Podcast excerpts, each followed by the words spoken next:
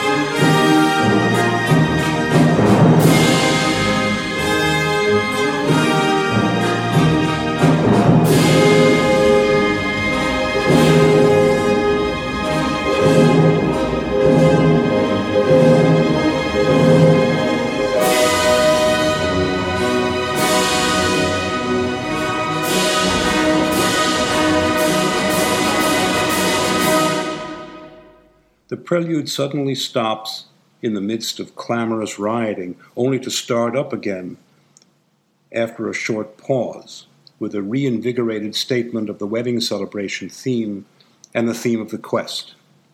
The chorus enters with music that again recalls Wagner's operas.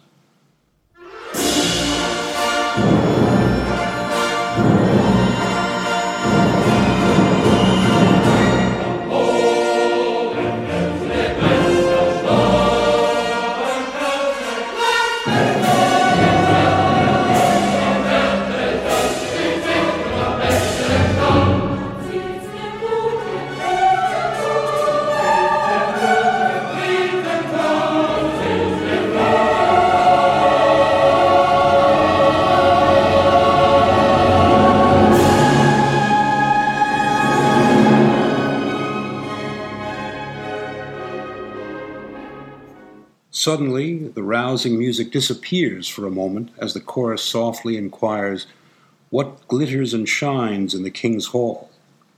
But this curious question does not halt the festivities for long, for the celebratory music returns in full vigor. Answering its own question, the chorus resounds with shouts of O Freude and Haya Haya an offstage wind and percussion band enters with a rousing volley of trumpet calls and flourishes, based upon the Evil Brothers theme, played in double time and set to the march beat.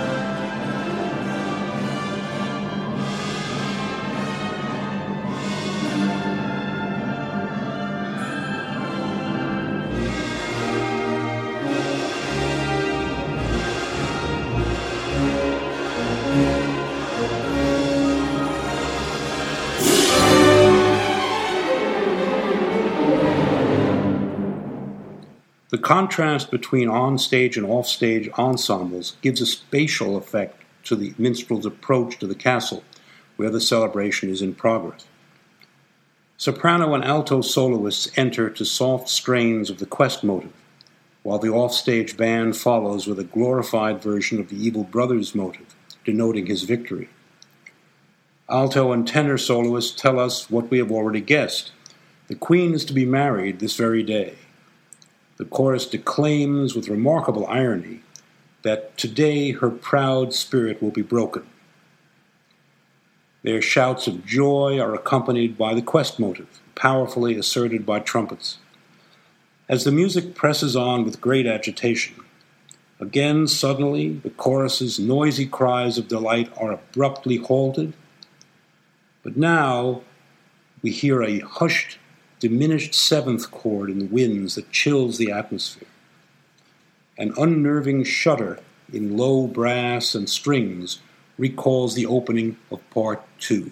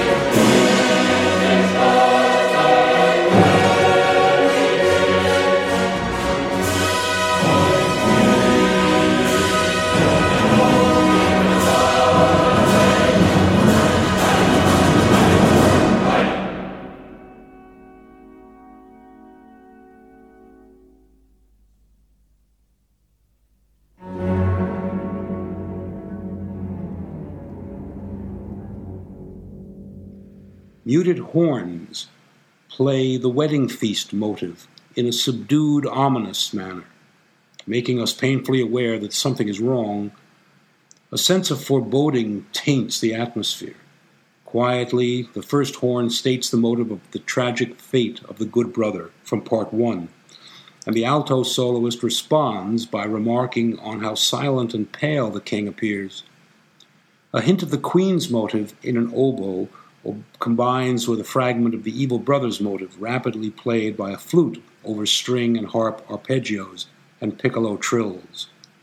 All these elements create an air of mystery, certainly unwelcome in the midst of such a joyous celebration.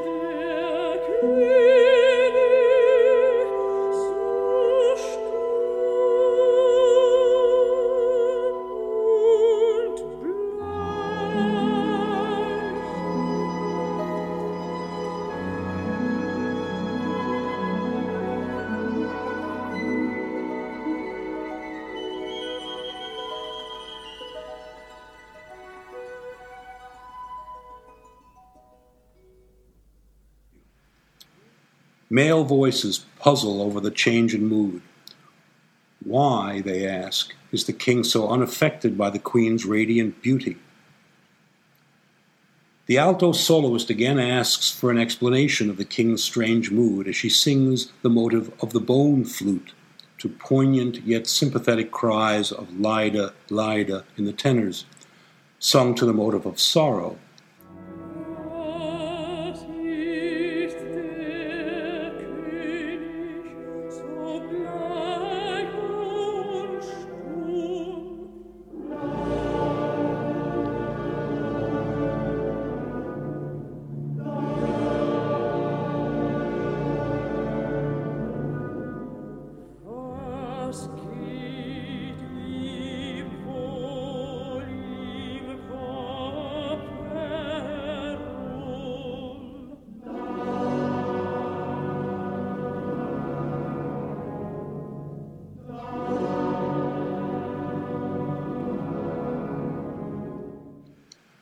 To a wavering variant of the minstrel's motive in the basses, the sopranos announce his entrance and ask his purpose in coming.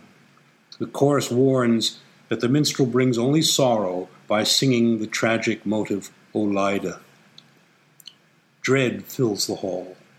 Now the woodwinds play the minstrel's marching tune, followed by the falling Olida figure in lower strings. The walking bass from the beginning of part two returns here, intensified by terrifying thrusts in woodwinds that recall the cries of distress, also from part two.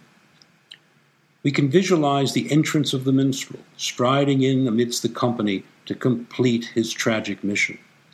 As in part two, the ominous Dies Irae motive sounds in low brass, ending on a descending scale that recalls the motive of tragedy. Here again, given an air of mystery, this time by pizzicati strings.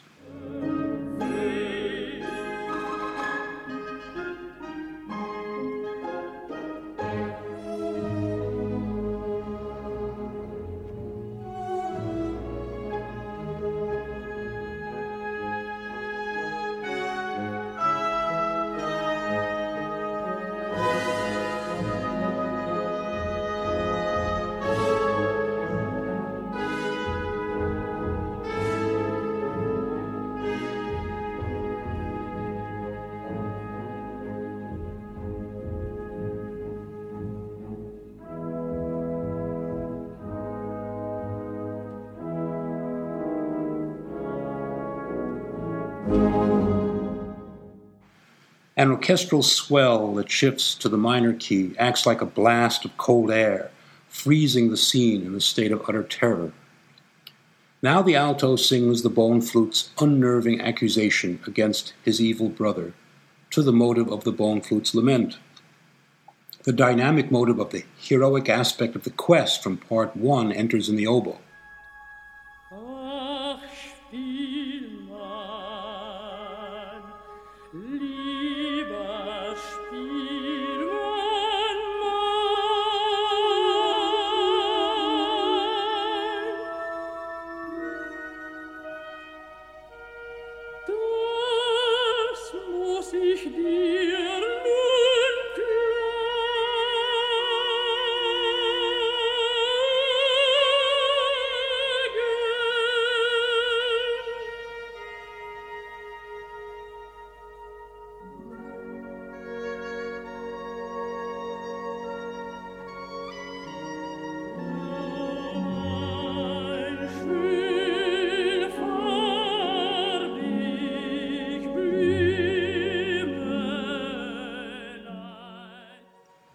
The alto tells of the flower, the goal of the quest.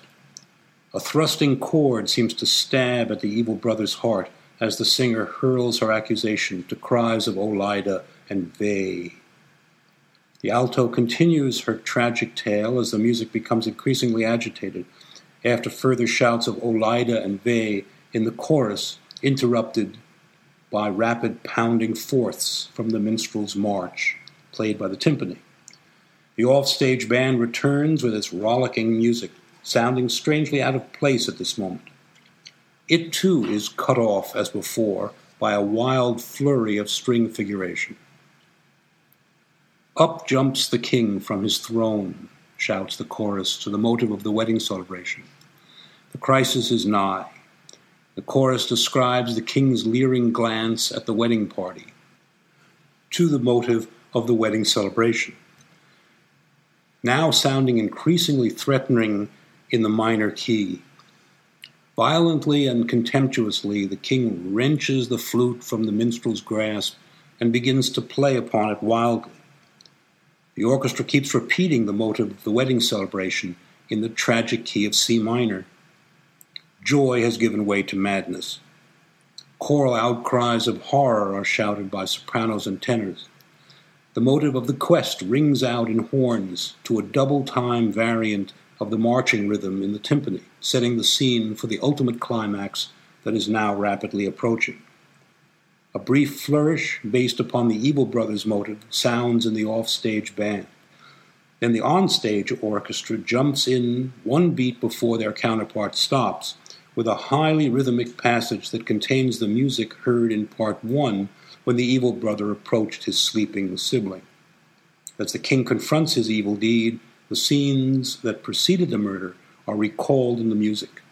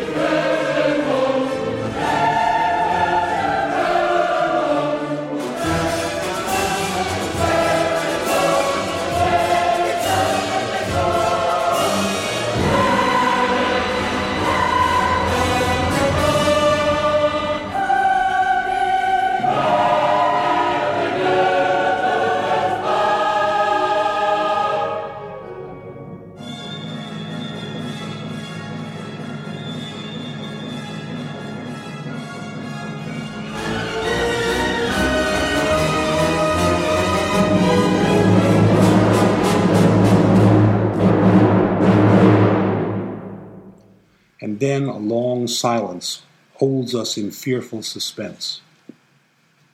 Now, the passage that introduced the bone flute's lament in part two returns with a thrusting A minor chord that sounds a note of doom, emphasized by the same chord being played in the full orchestra immediately after.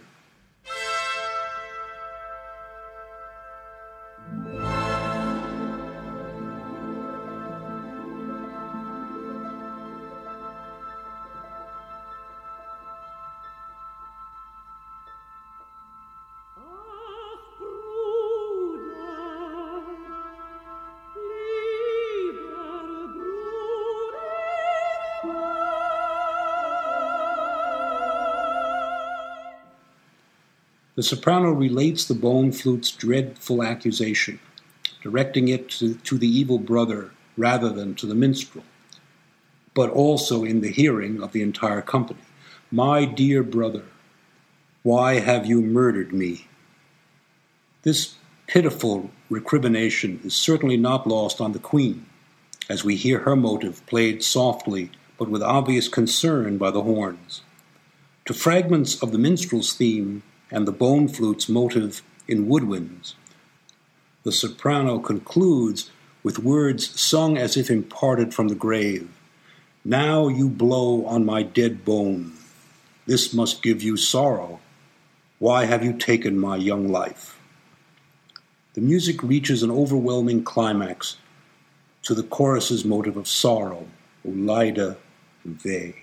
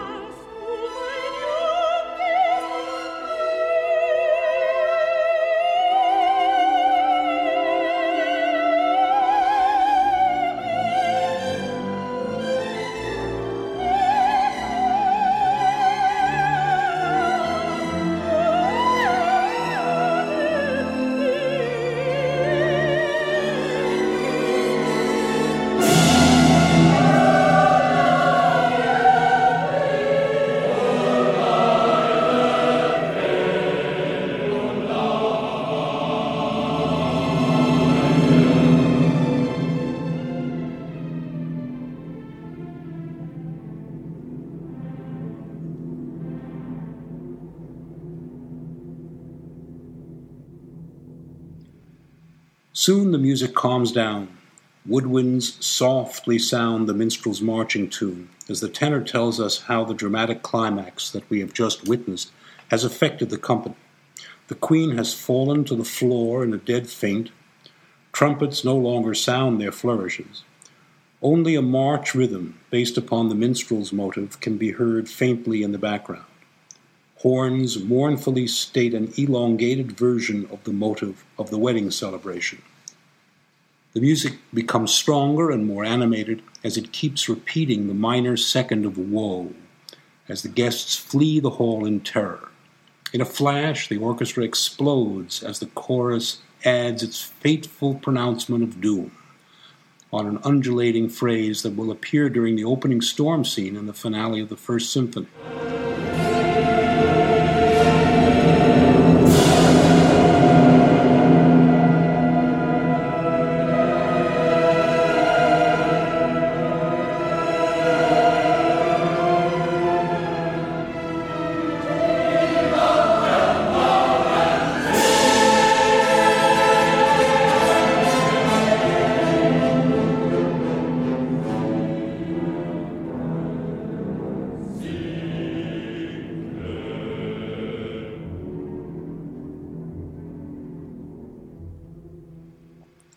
After this frightful outburst recedes, the chorus describes a scene that parallels the closing scene of Götterdämmerung. The castle walls crumble to ruins as trumpets and horns sound the descending scalar motive of tragedy from part one. Subterranean tremors descend into stillness. The hall is completely abandoned. After a somber string interlude, the Queen's motive is sung by the tenor as he informs us of what is quite obvious that the wedding feast is over. The motive of the good brother, who has had his revenge even in death, has a somewhat hollow ring as it sounds softly in clarinet and bass clarinet. A tragic A minor chord is heard from afar in low winds. Stillness prevails for a moment but is quickly shattered by a powerful stroke from the entire orchestra that concludes the work with a terrific jolt.